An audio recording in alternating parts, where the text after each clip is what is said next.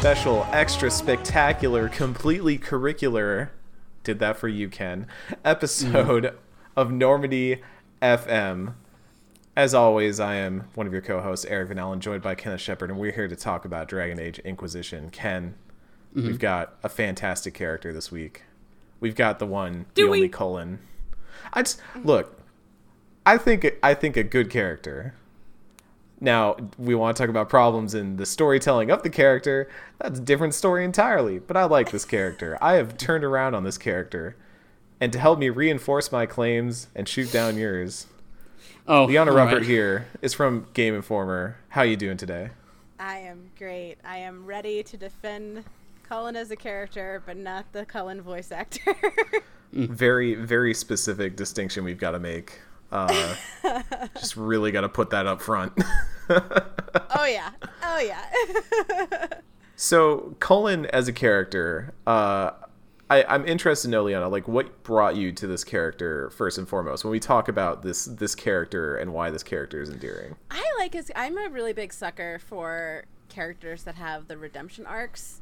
And I feel like I don't know. I feel like is he the best redemption arc in the franchise? No, not absolutely not. But I feel like I don't know. I, I as a veteran and as a person that when I was younger has done things that I'm definitely not proud of, like little backstories, like I grew up homeless, I you know off and on, and just made some bad decisions along the way, and uh, you know there's things that I wouldn't want to be held to uh, that I've you know 15, 20, 30 years ago. And I feel like that's something that I don't know, I'm not alone in feeling. I think a lot of us have, you know, said it or done things or been a part of things that maybe weren't the healthiest.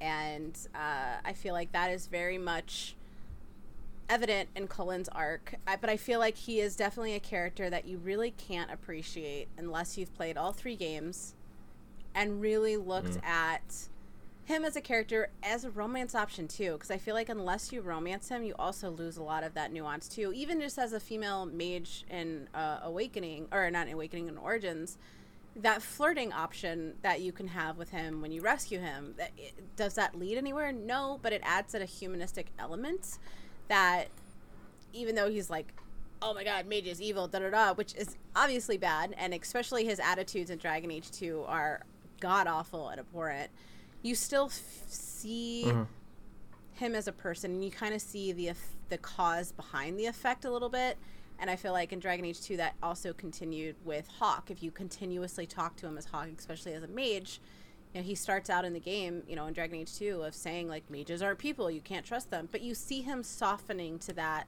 the more and more you talk to him.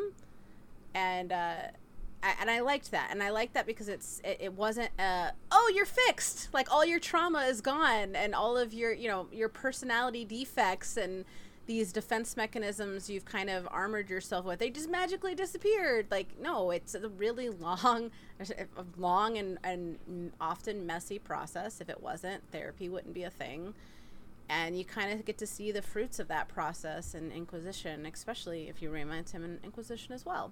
It just sucks that you have to have a good character arc ro- tied to a romance. I don't think that's right. I mm-hmm. think this these characters are so beautifully written that you shouldn't have to bone them to see them for who they are. Mm. No. Um, I mean, we've already kind of encountered that once uh, with Solas, and and the fact that there's like a huge amount of lore and just information tied behind Solas, who is like a very specific romance character. Um, but the thing I really like about Cullen that you touched on, and I think that what ultimately changed me for this playthrough, because I mean, in my first Inquisition playthrough, like yeah, sure, Cullen was there and he was an active participant in the Inquisition, but if you lined him up with five other dudes who look kind of similar, I wouldn't pick him out. but um, I think what changed for me this time was maybe the format of this show just made me notice that Cullen was this running thread and and was this character that was going through there. And Ken, we've talked about this idea of like you know Dragon Age uh, is more of an anthology sort of series where it's not as interconnected and intertwined as Mass Effect is. It you know each one can kind of stand on its own while still having through threads, but it's not It likes to one believe it character's journey. Well, yeah. Um, but with Cullen, like Cullen is one of those few characters alongside like Alistair and, and Morrigan who can really you can see the thread running through and also I feel like he he is very you know his his thread is very one note but mm. it, you know it's really just kind of about him hating mages and being a templar that hates mages and being kind of for lack of a better word like indoctrinated against that stuff to gradually coming around and and coming to grips with it or not depending on you know what you choose in this video game if you are a bad mm. person mm. or not uh, but mm. um it's uh I I came around on it just because when I got to the point where I had to try and convince him to give up his his past a little bit, mm-hmm. um, it felt like it, a decision that it wasn't just my inquisitor making, but it was like me being this person who had seen Cullen in three different places at three different points of his life being like you need to make a change like I I know mm. you better than you think I do and you need to make a change in your life mm. uh, how how did you feel mm. about it Ken as as the the person who wants a little bit more of that stuff I think what I kind of struggle with is that I've like I, I play a mage in all three of these games like I've seen Cullen you know at these various different points but I've also seen the ways in which he hasn't changed, and like that is because I am mm. playing a character that is constantly at the receiving end of his bullshit, and so like when I got to be Inquisition, I kind of I was surprised at how little actual thoughts and feelings I had towards Cullen, like as a like as a trilogy long character, because like he had felt very one note, like you said to me the whole time, and I don't really feel like and maybe this is going into where we're talking about how like there's kind of some stuff that's hidden behind the romance, which I obviously haven't seen. Um, I feel like I didn't get a sense that he was necessarily uh, apologetic for the things that he had done in the past. He was more just like struggling with like a very specific part of being a Templar and what it means for him to leave that behind in terms of like you know his health, mental, physical, and how he can help the Inquisition. But I don't really feel like I ever got that sort of like apology for be, hmm. like being the mage for the entire series and watching him be the person that he was that entire time. I could see that. I think oh. I think a lot of it yeah. is is the nuance of the character. Like he's not he's not a diplomat. He's not he's the far, he's a little farm boy and kind of dumb. He's not the mm. smartest character. He's not smartly written. Uh, he's not uh, he's not good with words. Uh, but I feel like and again this is personal bias kind of coloring it just as somebody from the military, but I feel like a lot of military people, especially the setting in which he's kind of written in, is more actions speak louder than words type thing. And I feel like him mm. trying, like, especially if you're pursuing a romance with him, he tries to kind of warn you away, like, you don't know what I've done. Yeah. And the fact that he specifically says, you don't, not, you don't know what I feel, he says, you don't know what I've done. So he's like taking ownership of, I fucked up. Like, I have done things mm. that are irredeemable, especially to you if you're interested in. You know what I mean? Like it's it's that kind of warning of um, it's kind of uh, to me and i definitely i definitely see the antithesis to this as well like please don't take that as i'm not seeing that but to me i felt like that action of being willing to continuously kind of self isolate himself was a form of an apology but yeah, it would have been nice to see, especially his mm. romance arc with a mage. I would have liked them to flesh that out a little bit more, to have that conversation of like, okay, as a mage, I'm willing to overlook this, but I need to understand it fully. Like, let me pr- and let me have time to process it. Like, I think it would have benefited the romance as a whole if if if you're a mage mm. to be like, I need to think about this, and have your inquisitor like go do a mission or something, and then come back and have another conversation because I feel mm. like if I was in my position and I heard all that, I don't. I think I would. I would be open, like at very, very least, not as a romance, but I would be open just as a friend to be like, okay, let, you're obviously trying to move past this point of your life. Let me help you. But I don't think I would have been. It wouldn't have been an instantaneous thing. Like there's internal processes yeah. that I think have to happen first, especially as a person right. that's a part of the affected party. But I felt like I felt like they did a good job in the in this in the third game of making him take ownership of it of like yes these bad i mean he really dwelled heavily on these bad things happening because he is a victim. Like they don't ever say exactly what happened but it's pretty heavily implied.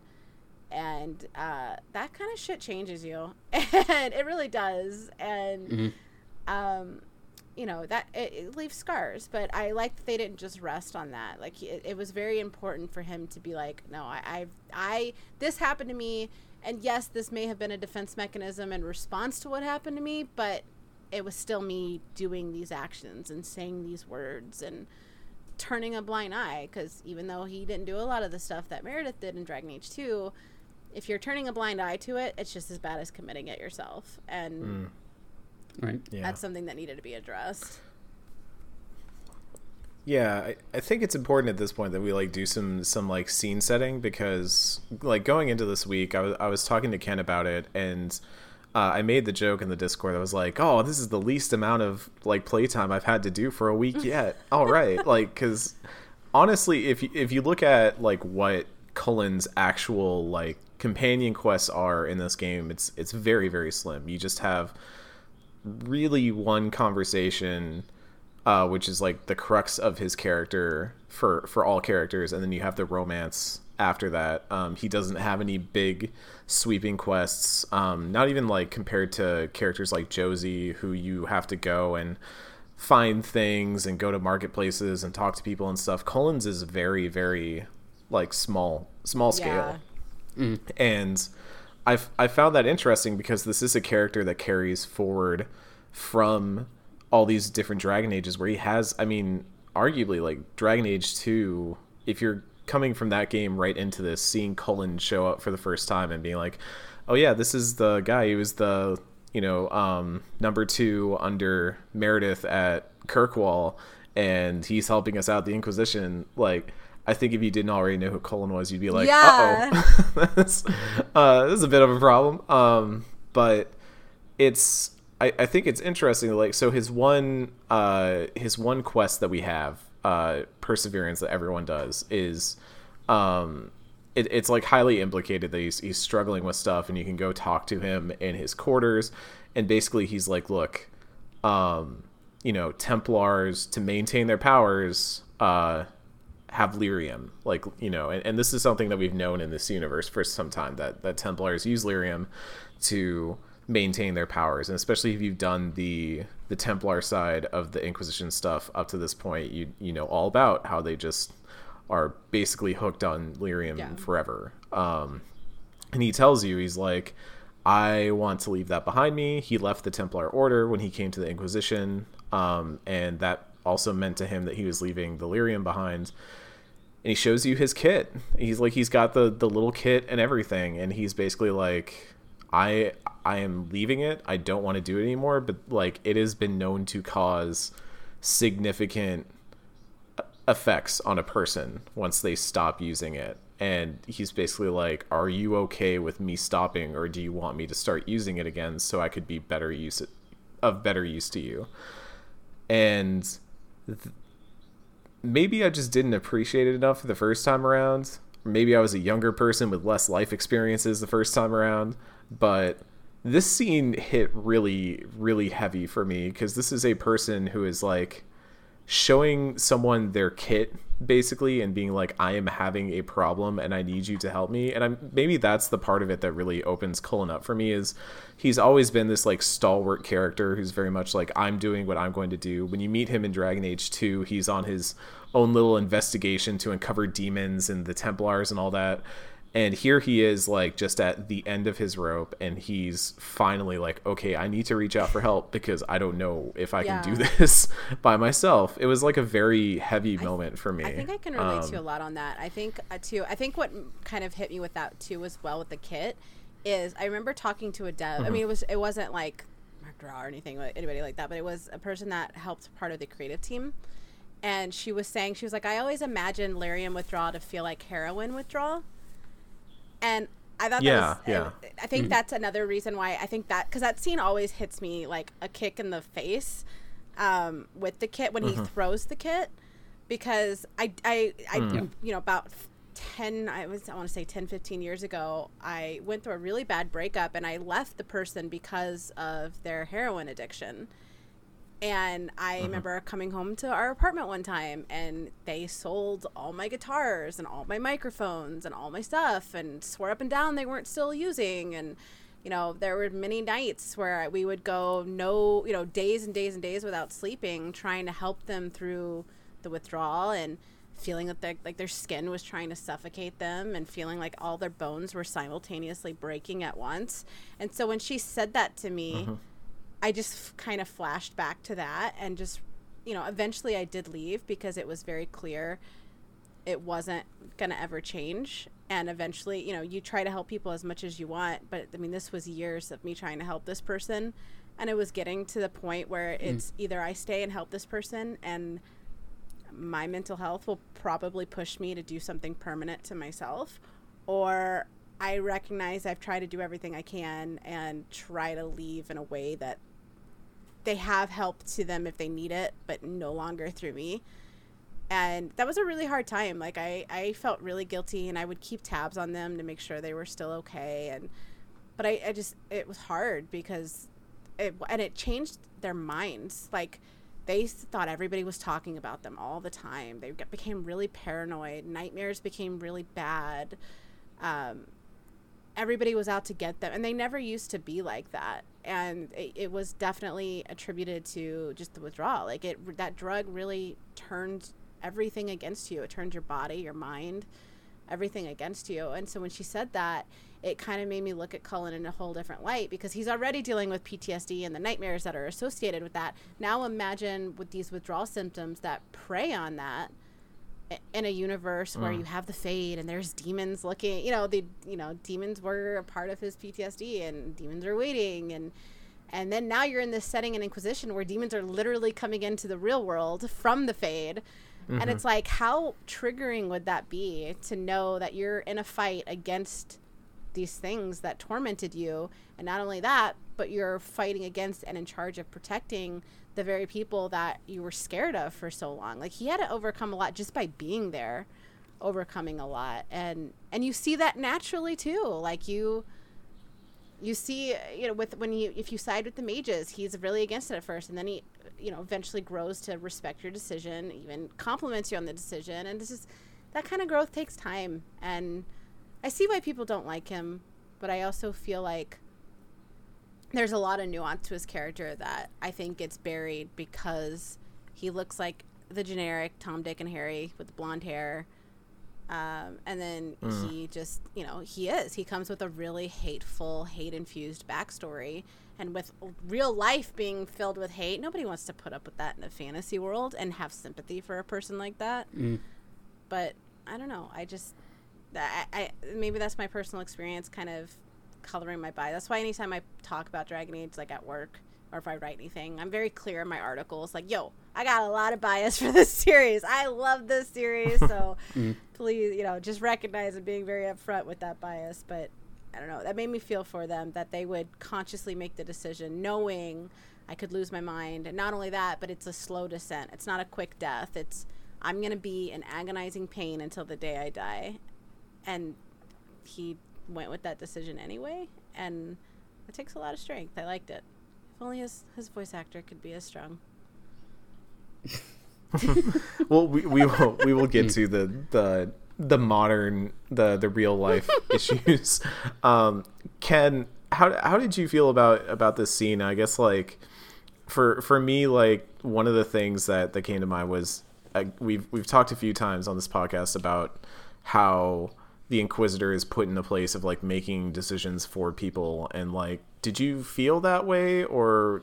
like like how did how did you come out of the scene feeling about that that moment where you're kind of helping him choose which one is the right one right thing to do I think it didn't affect me in the same ways, uh, in terms of like say like we did with Cole like last week, where Yeah. we are like making this you know life altering decision because there was a part of me that was like at this point still viewing Cullen as like this Templar that like has given me nothing but shit the entire time I've been here, and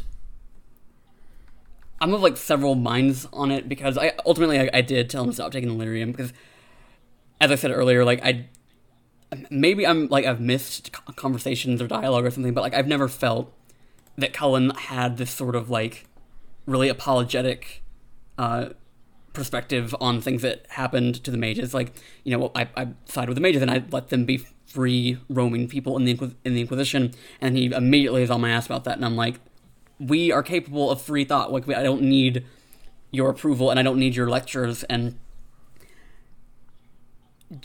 I'm, I'm not a fan of like when conflicts like that happen that are like rooted in prejudice and like a perception of people mm. and this sort of like way that writers choose to handle it is to just not bring it up again because I don't think that that's actually confronting the issue. I don't think that is the ways in which like relationships can be repaired or like you know take that next step, which is something that like I think they did exceptionally well with Cassandra, which like we talked about when we got to our episode. Like I I really felt the arc of like people that did not like each other grow into like each other throughout that game when I was playing, you know, the anti chantry pro mage kind of uh, character.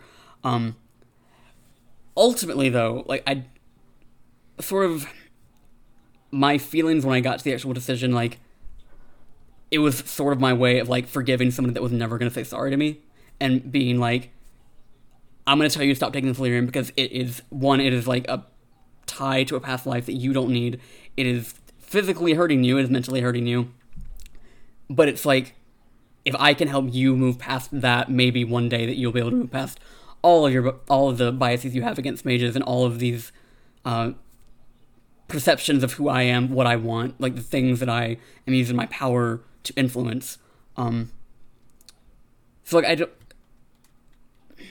I don't know that like I need Cullen in another game, but like it did. That was sort of me like putting a cap on where I am gonna like I would like to leave him, being like maybe one day he will be better. Maybe one day he and I could have a conversation that is not doesn't have like a weird tinge of like I don't actually trust you, dude. You know, whenever I talk to him, like we talk about the fact that I have power um, granted, like it's not like every single time that Cullen ever spoke to me was fucking negative. Like there's like the chess match, um, mm-hmm. in Skyhold, a which, great scene. I yeah, really like yeah. that scene. And you know that's where like the fact that I'm a mage like doesn't ever really come up, and we are able to like see that clearly there is a version of our relationship that is civil, that is uh, that we care about each other as friends.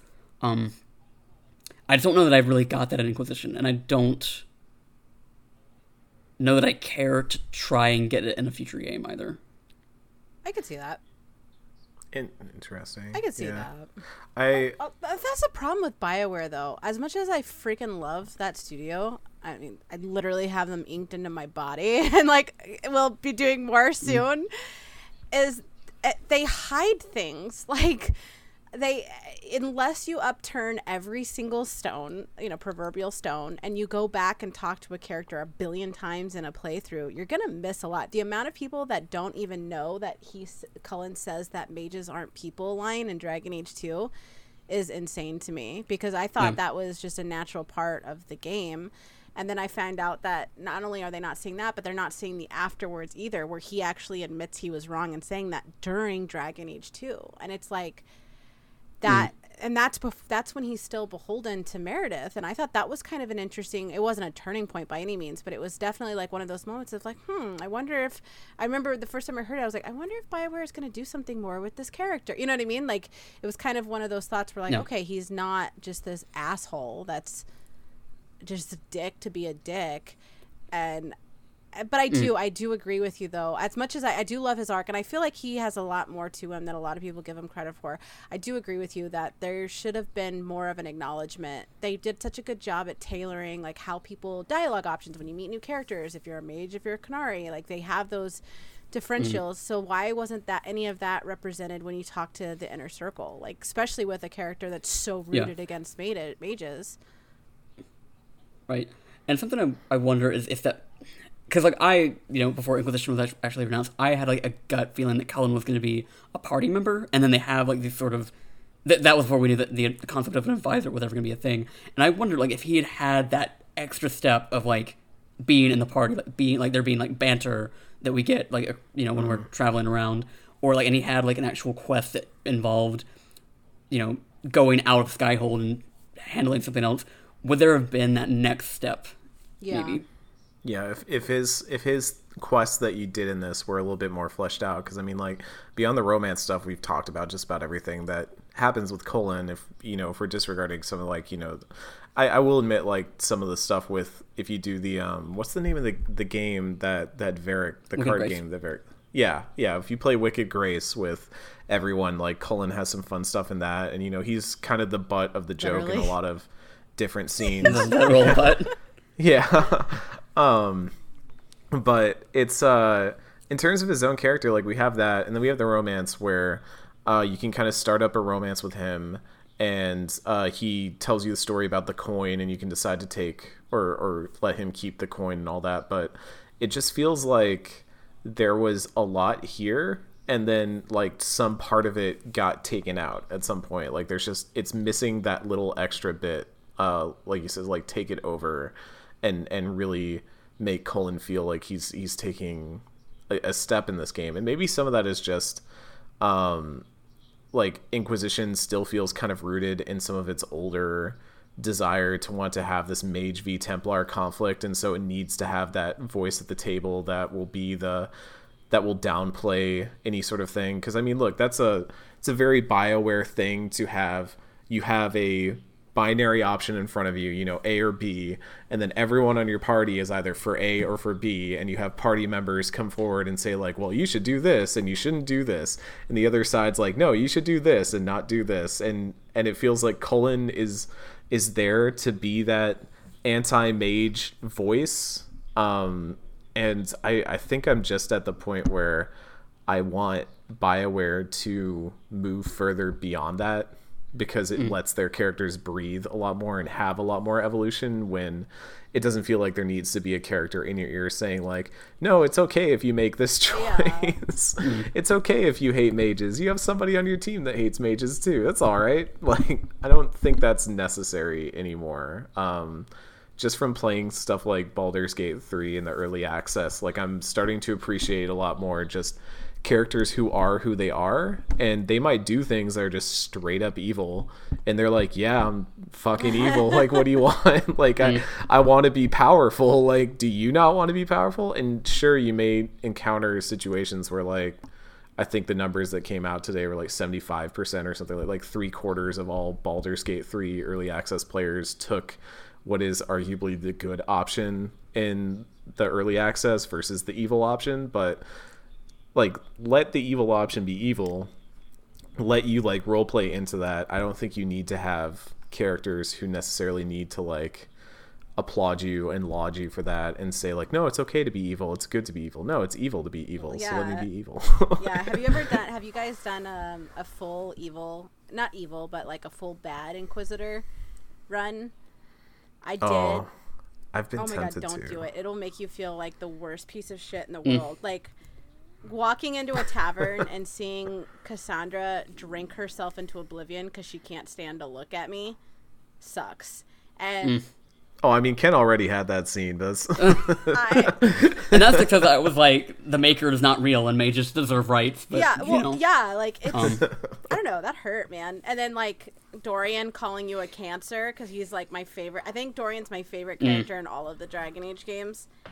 And so to for Mm. him to just look at you and just be completely disappointed, and Yeah. I don't know. And then just the Trespasser DLC with with Cullen, if you make him go back on the lyrium, his ending. oh okay yeah i was gonna bring that up Mm. next like Well, I was gonna. I wanted to touch on one thing uh, well before we kind of like move away from the romance because I gotta like, if we can theory crash about this for a bit. Why does Cullen not want to get with dwarves or Qunari Inquisitors? Because like with with the Solas one, like there was like a definitive reason in terms of like the story that it tells in that, um, about why he was race gated. I th- I think It- I think I- it's a Qunari thing. I think it's from Kirkwall. I mean, this dude is rooted in PTSD, and Mm. he fought through the Qunari rebellion or the Qunari invasion as a soldier, like, Mm. And, and and a soldier that was already kind of going through some shit. like he was not. He was at. I mean, in by a mission in of Cullen in the game, he says like Cullen was the darkest, or Kirkwall was the darkest point of his life. That was when his hatred was at a all-time high. He was self-flagellating all the time. Like he was not in a healthy place. And then to fight against the Qunari invasion, which was building for what was it, three years? I think two years before that happened. And to mm-hmm. have that tension as mm-hmm. a military, because when you're in military, you're frontline. So that tension may have not bled out until a couple years into the Dragon Age 2 timeline. but mm-hmm. as a soldier, that's always at the forefront of your brain, no matter what. And then I think that I think honestly, to me, I'm I'm in the minority here, and I will 100. percent I'm totally cool with that. I was so happy to see that a Qunari wasn't a romance op, not dwarf, because I can't think of a good fucking reason for a dwarf. But for a Qunari, mm. I feel like that would you're gonna say he's cool with, you know, this redemption arc with mages, and that's awesome. But he still has he's still fighting through that prejudice, but he's just supposed to mm. conveniently ignore all that for a Qunari. Is there is there like a point in the dialogue that you've seen that where they like he addresses like, oh, you're a Qunari. I have I had this bad experience with Qunari, or is that something that's kind of left unsaid? I honestly have not played. I haven't done a Qunari playthrough yet. I tried and I just Oh, okay. couldn't. I could. I need to. I will do it when I mod it. But Dragon Age Inquisition is so hard to mod. But I think the vanilla Qunari designs and the character creation are so fucking Mm-hmm. ugly. As a female, like the guy ones look beefy and awesome. So if I ever did a male Qunari, but I would end up romancing Dorian again. So Yeah. Fair.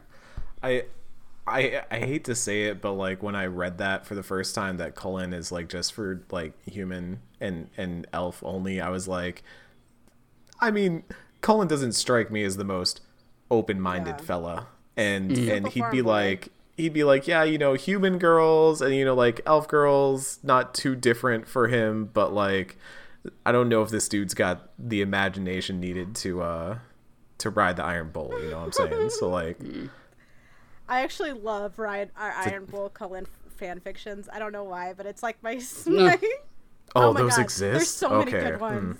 Well, I know what I'm Girl, doing I tonight. got you. I got you with the recommendations because they are so good.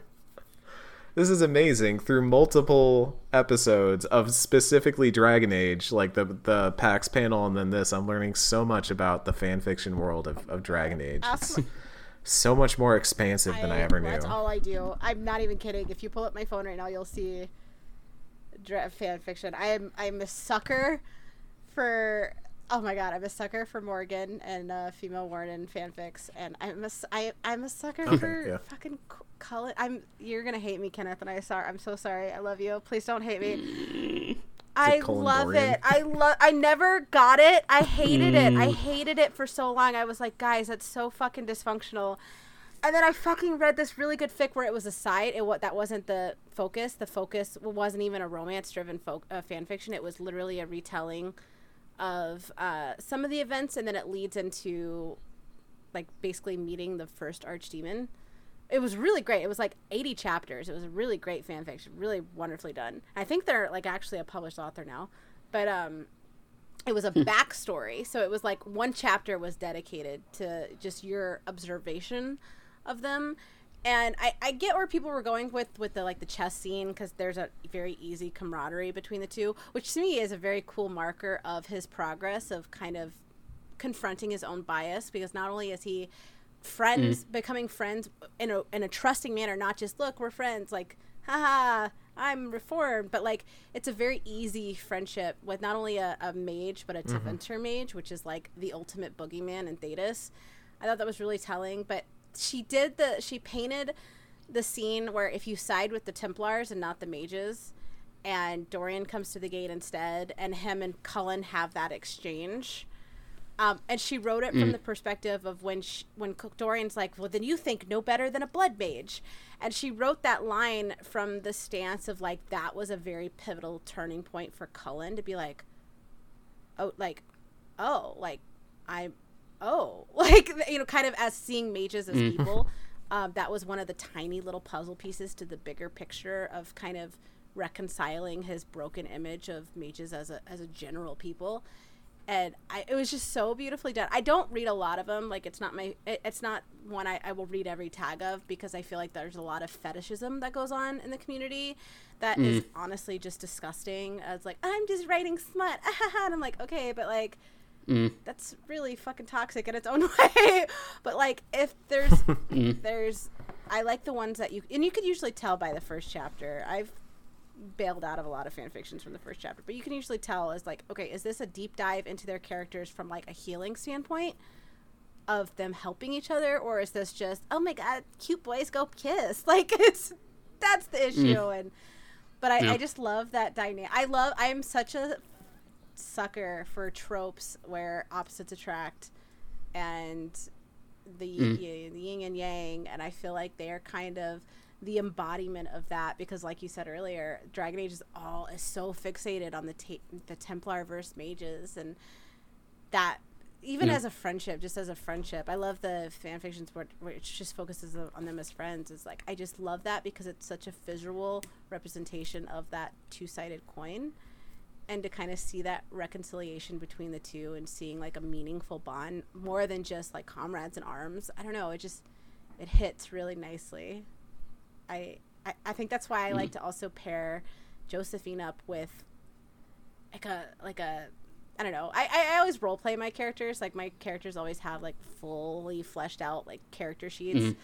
And the when I wrote when I wrote Josephine, it was with it was with a guy elf who was like a very big trickster, loved like very much like Sarah in the way that they love to do pranks, but also kind of a dick. Uh-huh. If you got on his bad side, like you know he was on his bad side, and I just love it because Josephine's so proper and and she knows how to play, you know, play the game. And and my character at that time didn't know how to play any game. And he was like, "Fuck it, I don't care. Like, kiss my ass, kiss my elven ass." Like, you know what I mean? And I just like that. I mm. like that, like, antithesis and the synthesization, I guess, of, of, of those two personalities. And but yeah, I don't know. Yeah. I don't know how I got off of that track. That's not what this episode is about. But I, I do I do like it because I feel like Dorian's friendship in the game too is a nice little. It's not the whole picture, obviously, but I think it's a nice little puzzle piece to seeing Cullen as more than just oh my god. And in Origins and in Dragon Age Two, he was a huge dick.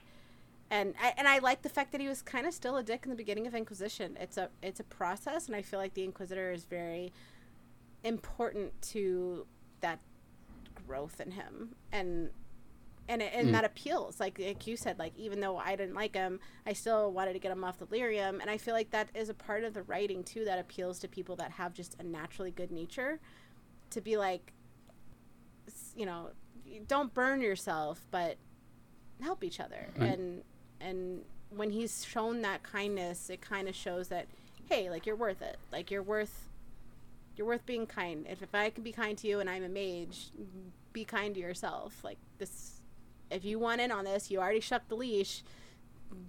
You know, see to it the whole way. Mm. Otherwise, what's the point?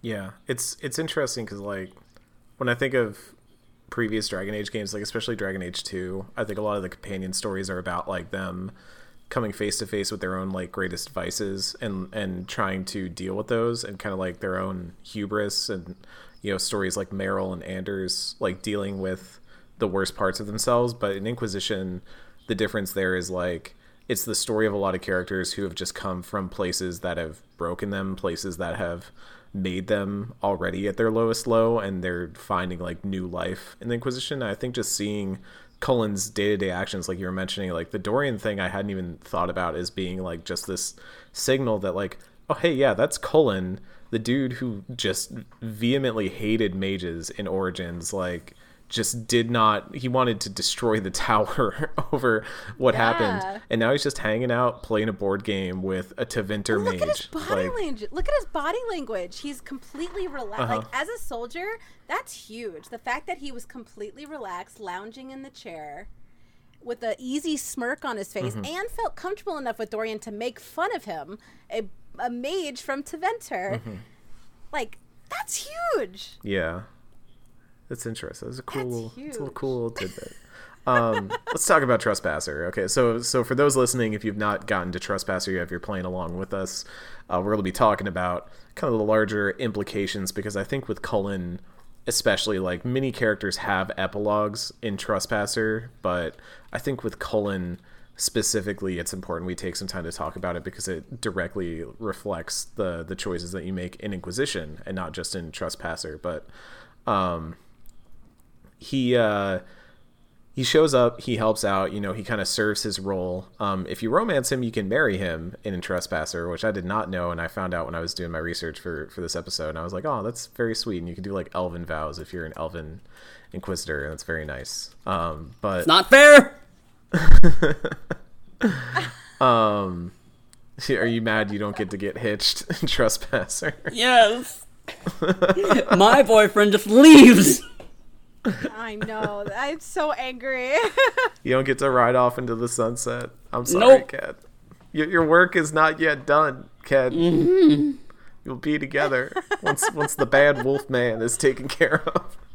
I love. Did you read uh, Kenneth? Because you're a fellow Dorian Mm. fan. Did you read his story and uh, uh, Tevinter Night? Yes, I did.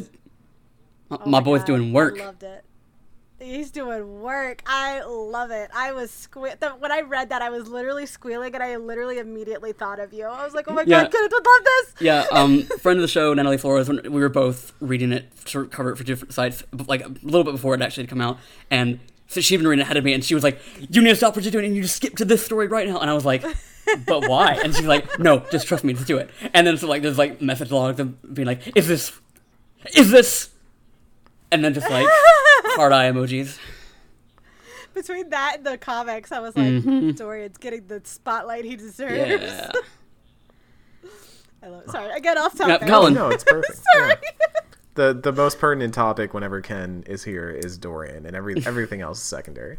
As it should be. Um, but with Cullen, uh, depending on the choice you make, his his epilogue can, and I guess we should mention that if you try to romance him, but you keep him on Lyrium, he eventually like grows to resent you and hates you and breaks up with you, which is like kind of a As he should. kind of a foreshadowing of what happens in Trespasser, which is if you, um, and obviously this depends on whether you keep the Inquisition together or not. So um, either way, you know, he works with the Inquisition or, or he retires to a pasture. But either way, he like starts a program that helps other Templars, former Templars, deal with lyrium. I mean, he basically invents rehab in Thedas, which is super cool. Um, and I thought like a very fitting way for him to like ride off in the sunset, like Yeah. Geralt of Rivia, if he so chooses. But um, if you go the other way and you tell him to stay on the lyrium, he gets like the most depressing fucking ending in this video game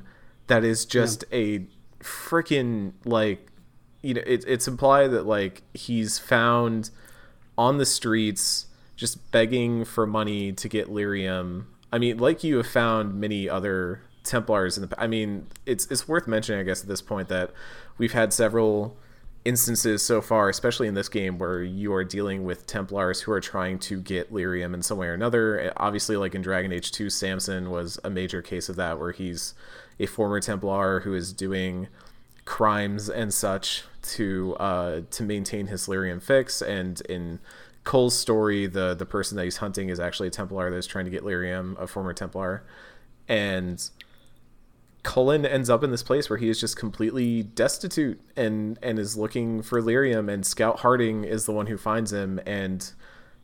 Uh, it's it is implied that she either gives him the money to get another fix or gives him a swift end. Um, Yeah. and it's it's fucking heartbreaking. like It- yeah, it killed Mm. me. I've never seen that ending myself, and even just not even seeing it, but like reading about it, I was like, holy fuck! Yeah. Like, um, and and I guess like the thing I'm gonna pose is, like, obviously this is very difficult subject material when we talk about like addiction in general, and and that's like a major crux of what, uh, Cullen's story is in this game, and I guess is it like I I feel like I have an internal conflict about like yes, you want to portray it in all the ways that it is dire and all the ways that it is bad on a person and weighs on a person, but also like giving a character that like depressing of an end. Like I just I feel a little conflicted about it because I'm like,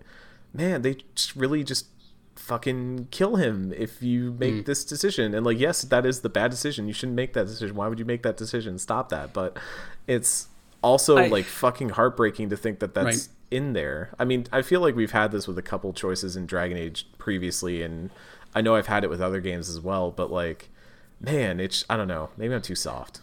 No, I I, I feel a similar way because part of me feels that it's not good to portray it as hopeless like that, and that you know whether it's realistic or not, like that he would go down that path. It's just like maybe if like Scout Harding had like found him still, but like maybe went to like try and find a way to help him instead of being like oh, he's beyond any sort of uh, turnaround here. It might have read a little bit differently. So, I mean, yes, that is the natural endpoint of the decision that you've made for him to get progressively worse.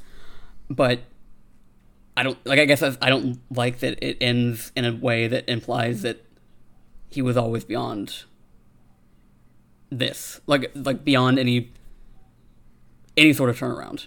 Um, because yeah, I mean that's not that's not a fun thing to like hypothetical to talk about, and I don't know, like I because like if there are several epilogues in Trespasser that don't imply that things are going great for everybody. Um, mm-hmm. But that one, yeah, it's just I don't know, like it, I'm kind of at a loss for word for it because like yes, it it, it does suck in all the ways we talked about, and realistic or not, like I feel like it has larger ramifications than Cullen in terms of like how Dragon Age views like rehabilitation. Um, mm. I don't know. I'm kind of the opposite. I I feel like this podcast is gonna make me look like a really evil person. um, I actually really liked it. I um, I liked it not because I'm like oh misery, but I liked it because it felt like a gut punch, and the whole point of the way Bioware set up Dragon Age Inquisition is they want you to play it multiple times, and that's why the Mage and the Templar sighting arcs are so very different. They want you to go back and choose different choices, and I feel like it's so visceral his seeing him like that because through three games we saw him be this strong military type even you know even in the tower locked with abominations and blood mages and and the like he was the last one standing. Like he's this strong. And to see somebody like that fall so hard i feel like it's not necessarily like a, a ha ah, ha ha drug addiction funny story arc. I feel like it was more of like look yeah i don't care how strong you think you are. And again and, and just to preface i think this is also my own personal biases coming in with my own history with addiction mm. and my own history with people that were addicted you know i've buried a lot when you're when you go off and off and homeless you you you run with a lot of circles and i have buried a lot of friends due to addiction i have found friends in ditches i will never forget when i found my friend joey we were finding him he was missing for three weeks uh, which we were driving everywhere. We were frantic, and I'm the one that found him. And he was literally in a ditch. Half of his fe- face was buried in the mud. He was already in the process of decomposition, and I will never forget that because it was so like I didn't even react until like a week later. That's mm. how much in shock I was. I was like, "Oh yeah, that's Joey." Like I was very calm, and then it, like a week later, it all hit me, mm. and I, I, it's and it's true because like jo- like say with Joey is like he was such a life of the party. Like, you know, you could be in the deepest pit of your life in depression and he'll pull you out of it. And to see somebody like that, that's such a, a light, end up in that much of an undignified position with something that we thought we could help them with, mm-hmm. like, I don't know, it, it was it was startling, and and I feel like I saw that echoed a lot. However, I will say, and I and I like I said, I do I do like it because it does show it doesn't pretty it up. It's like yo, like we said this was gonna happen. We weren't, you know, we re- wrote in the dialogue all of the things that happened with Lyrium. What did you think? Because he was a main character, we were gonna go easy on him. Mm. So I kind of liked it because nobody was expecting it. But on the flip side, I feel like it was so realistic, even though it was just a flash. It wasn't like a fully act out acted out scene. I would have liked some kind of a trigger warning. Mm. And I know like some people are very like anti trigger warnings, like oh snowflakes, but like I feel like with something like that, that is actually a trigger. Like right. you don't know who's playing your game. The person playing your game might be fighting addiction, and that might be something that could have a reaction you might not be wanting to have mm. from a player. Because as a player, like when I did that, when I did my bad Inquisitor asshole Inquisitor playthrough, that was one of the the resulting factors of that. And I immediately went in and played a good another playthrough so I could be like shower him with love and affection. So I'd be like, "I'm sorry, past you. I love you. Like, mm. it's fine, baby boy." But like, I they I feel like it could have been handled a little bit more carefully with. I don't know. I feel maybe maybe an interaction interface where you can click to see the different outcomes or something where it was an active choice to see it. I don't know I don't know how I, I would think because that would kind of also break how they've always done things. So do we really want to break the mechanics that much to where they do something so far outside of what we'd expect? I don't know. I don't know how they should have handled it. I feel like there's a lot of dangerous aspects to it because of the realism presented, but I do appreciate that they took it to that level because I mean, that's what it was supposed to do. It was supposed to make you feel sick. It was supposed to make you feel awful about the decision because you're you're the decision maker, and that you know if you don't make that decision, he doesn't end up like that. And it's kind of a guilt tra- tactic in a game that is built on feeling the weight of your choices. Hmm. And you see that if you choose Vivienne as divine, if you're kind of a more you know, anti Chantry or anything, and she ends up as the divine, which happened to me uh, due to a glitch at launch, and I was so pissed because I wanted Leliana, and like, holy shit, like I felt like I created a monster, mm.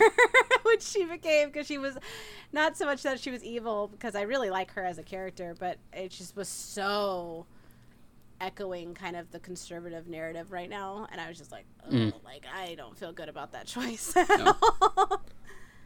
so I don't know, I I appreciated it, uh, but it is yeah, it was very shocking, and I can see I can hundred percent see why a lot of people were very against that, and that is hundred percent valid Some, because it, it yeah, was a lot. Yeah, something that is occurring to me now that was how many people that would have been very sensitive to that would have told Cullen to keep taking lyrium in the first place.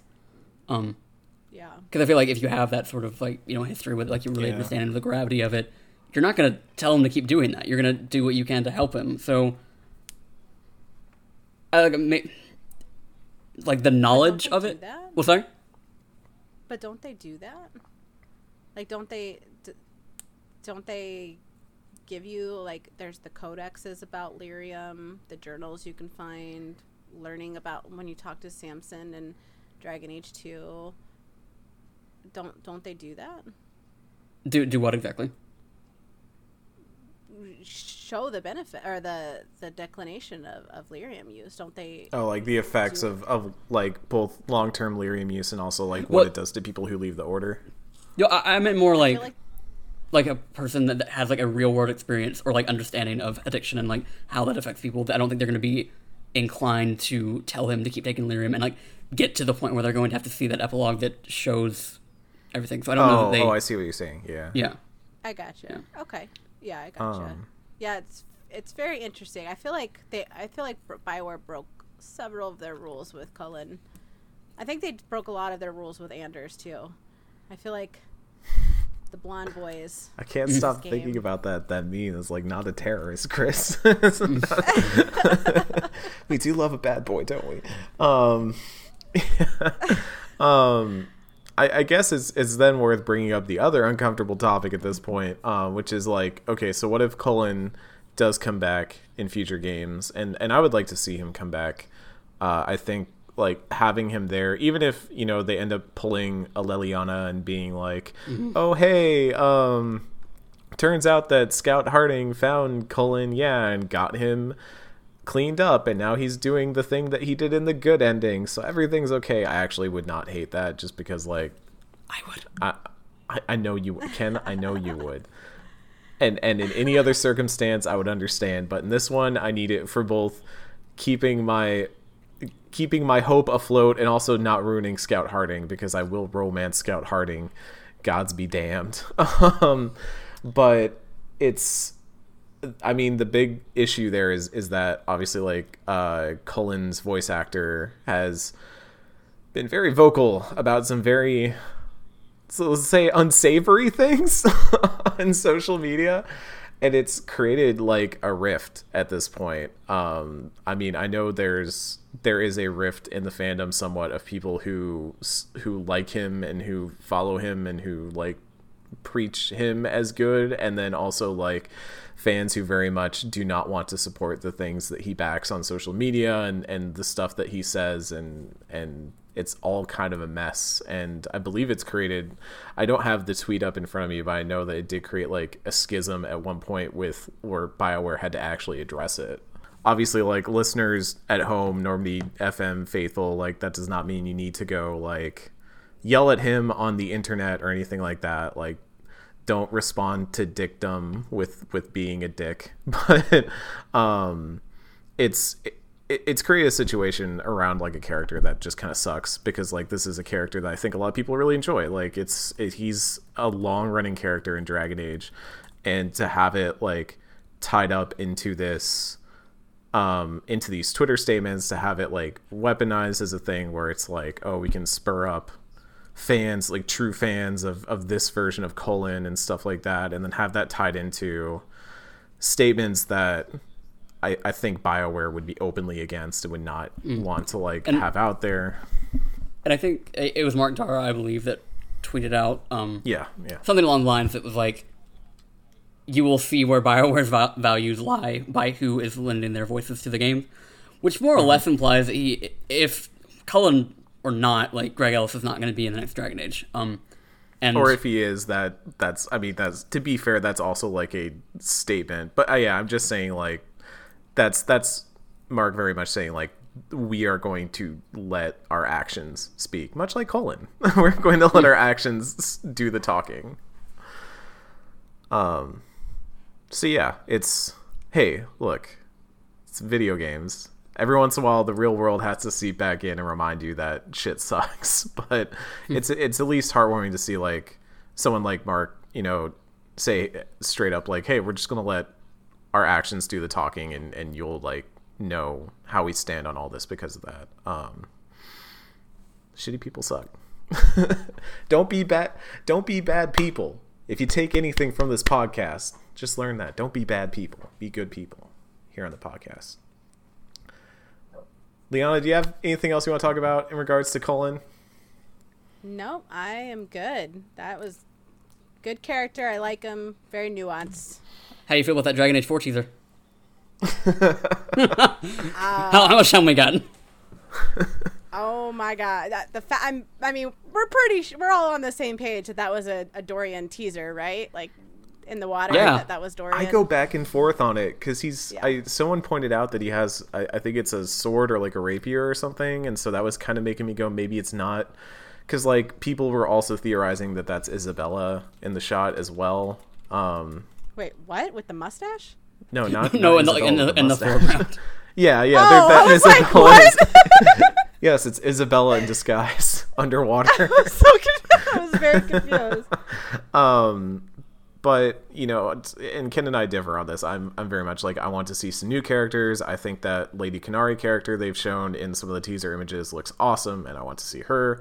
But um like dorian specifically as a character makes a lot of sense to play a major role in this game. So i would be pretty dumbstruck if he doesn't play at least a pretty pretty major if not like companion party role in the next game I think he's gonna be an advi- like in an advisor position. Yeah, because yeah. I feel like how how he was in like the comics, the Mage Killer comic, and how he was in Tevinter Nights. I feel like it is very much poising him to be like, look how much he's grown, and mm. he's he's a Magister now, and this is gonna be in Tevinter.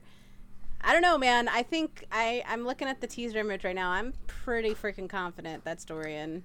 Yeah. He looks uh, too similar. Like th- I- I, don't think they'd make a character that looks like even remotely similar to him Yeah. and not be him.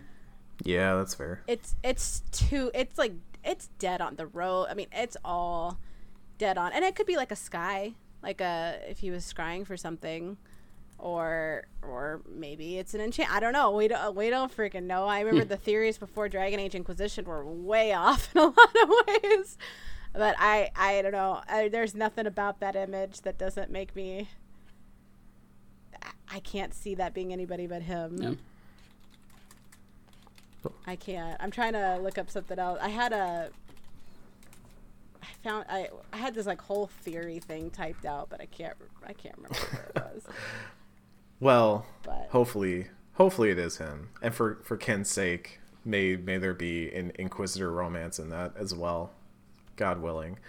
Um, that's gonna do it for the Cullen episode. Next week we have a guestless episode, so we do not have anybody to announce this week because we'll be doing the one, the only. I feel like arguably most people's favorite Dragon Age moment ever, uh, Wicked Eyes and Wicked Hearts. Like I think the Oh my one that a lot of God, people I come away from that game that. going like, "Holy shit, that mission ruled." Um, I know I did. I'm very excited to talk about it. Yeah. Um, and Oh, I hate that. I hate. Oh my god, no. what? you, you don't like the Masquerade Ball? It rules. It's cool. no. After reading the books, I can't stand Celene. oh, well, that's oh. fair. Fuck her. Oh, I mean, yeah, I can't stand fair. her, and the timed shit makes me feel so pressured. No. The bells ringing Oh mm. made yeah. me feel so stressed out the whole time. I dread that every time I replay. I always mod it. I'll always mod the timer modifier out, so I don't have to freak out. Oh, that's a thing I could do. Are you? it's have you played it's worth yet? it. Me? you played it no, yet? I have. I have not played it yet. Mm. Well, we're finally like after next week, we're finally at the point where I've like that's where I left off.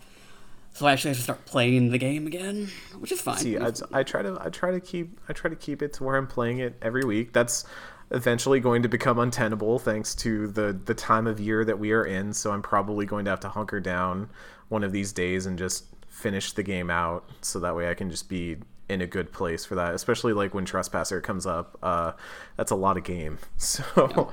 Um, but yeah, we will have Wicked Eyes and Wicked Hearts next week. We are, of course, Normandy FM, a BioWare retrospective podcast. We have a Patreon, patreon.com slash Normandy FM, plenty of wonderful people back us. And if you back at a certain tier, you get your name read every week. This week, that list is Kevin Kulikowski, Chris Johns, Alice Hawk, Colin Just Colin, Just Reds, Just... Zach Mickle and the Wedge of Destiny. Thank you all so much for contributing. If you can't contribute, if you don't have the means, that's all good. Head on over to twitter.com slash normdfm show and you can find us there. Liana, where can the wonderful people find your work? Uh, you can find me over at GameInformer.com or on Twitter at Dirty F and Hippie and uh, Twitch the same way because I'm an adult. I'm a 33 year old adult with very mature social handles. Oh, thank you so much for coming on. I, I was so happy we got you on again uh, one more time for this for this Dragon Age and and that we got you on for Cullen as well. Uh, it's been a blast. yeah, thanks for having me. We will see all of you next time on Normandy FM.